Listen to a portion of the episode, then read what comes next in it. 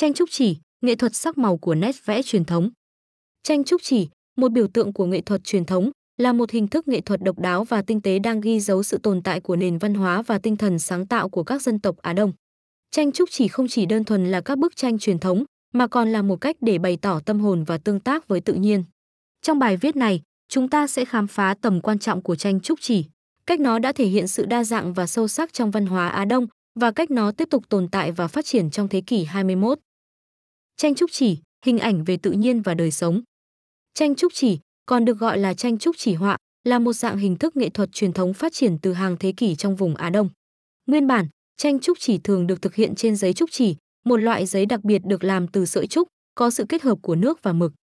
Bản chất của tranh trúc chỉ là kỹ thuật vẽ bằng mực nước và bút trên bề mặt trúc chỉ, tạo nên hình ảnh về thiên nhiên, đời sống hàng ngày và các đề tài tâm linh. Đa dạng trong tình thần và nội dung. Một trong những đặc điểm nổi bật của tranh trúc chỉ là sự đa dạng trong tình thần và nội dung. Trong tranh trúc chỉ, bạn có thể thấy các hình ảnh về thiên nhiên như cây cỏ, hoa lá, con chim và động vật, thể hiện sự kết nối mật thiết của con người với tự nhiên. Ngoài ra, tranh trúc chỉ cũng thường thể hiện cuộc sống hàng ngày, hình ảnh của người dân trong các tình huống khác nhau, từ cuộc sống nông thôn đến cuộc sống thành thị. Bên cạnh đó, tranh trúc chỉ còn thể hiện tâm hồn và tình cảm tâm linh của con người.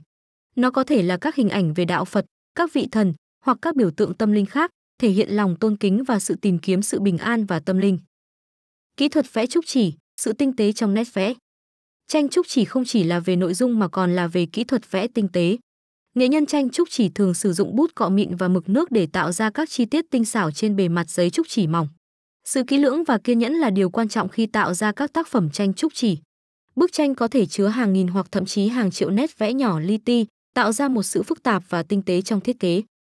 Tranh trúc chỉ trong thế kỷ 21, sự kết hợp giữa truyền thống và đương đại. Kết luận Tranh trúc chỉ là một hình thức nghệ thuật truyền thống độc đáo và đầy sức mạnh, thể hiện tinh thần và văn hóa của các dân tộc Á Đông. Nó không chỉ đơn thuần là việc vẽ hình trên giấy, mà còn là cách để thể hiện sự kết nối với tự nhiên, đời sống hàng ngày và tâm linh.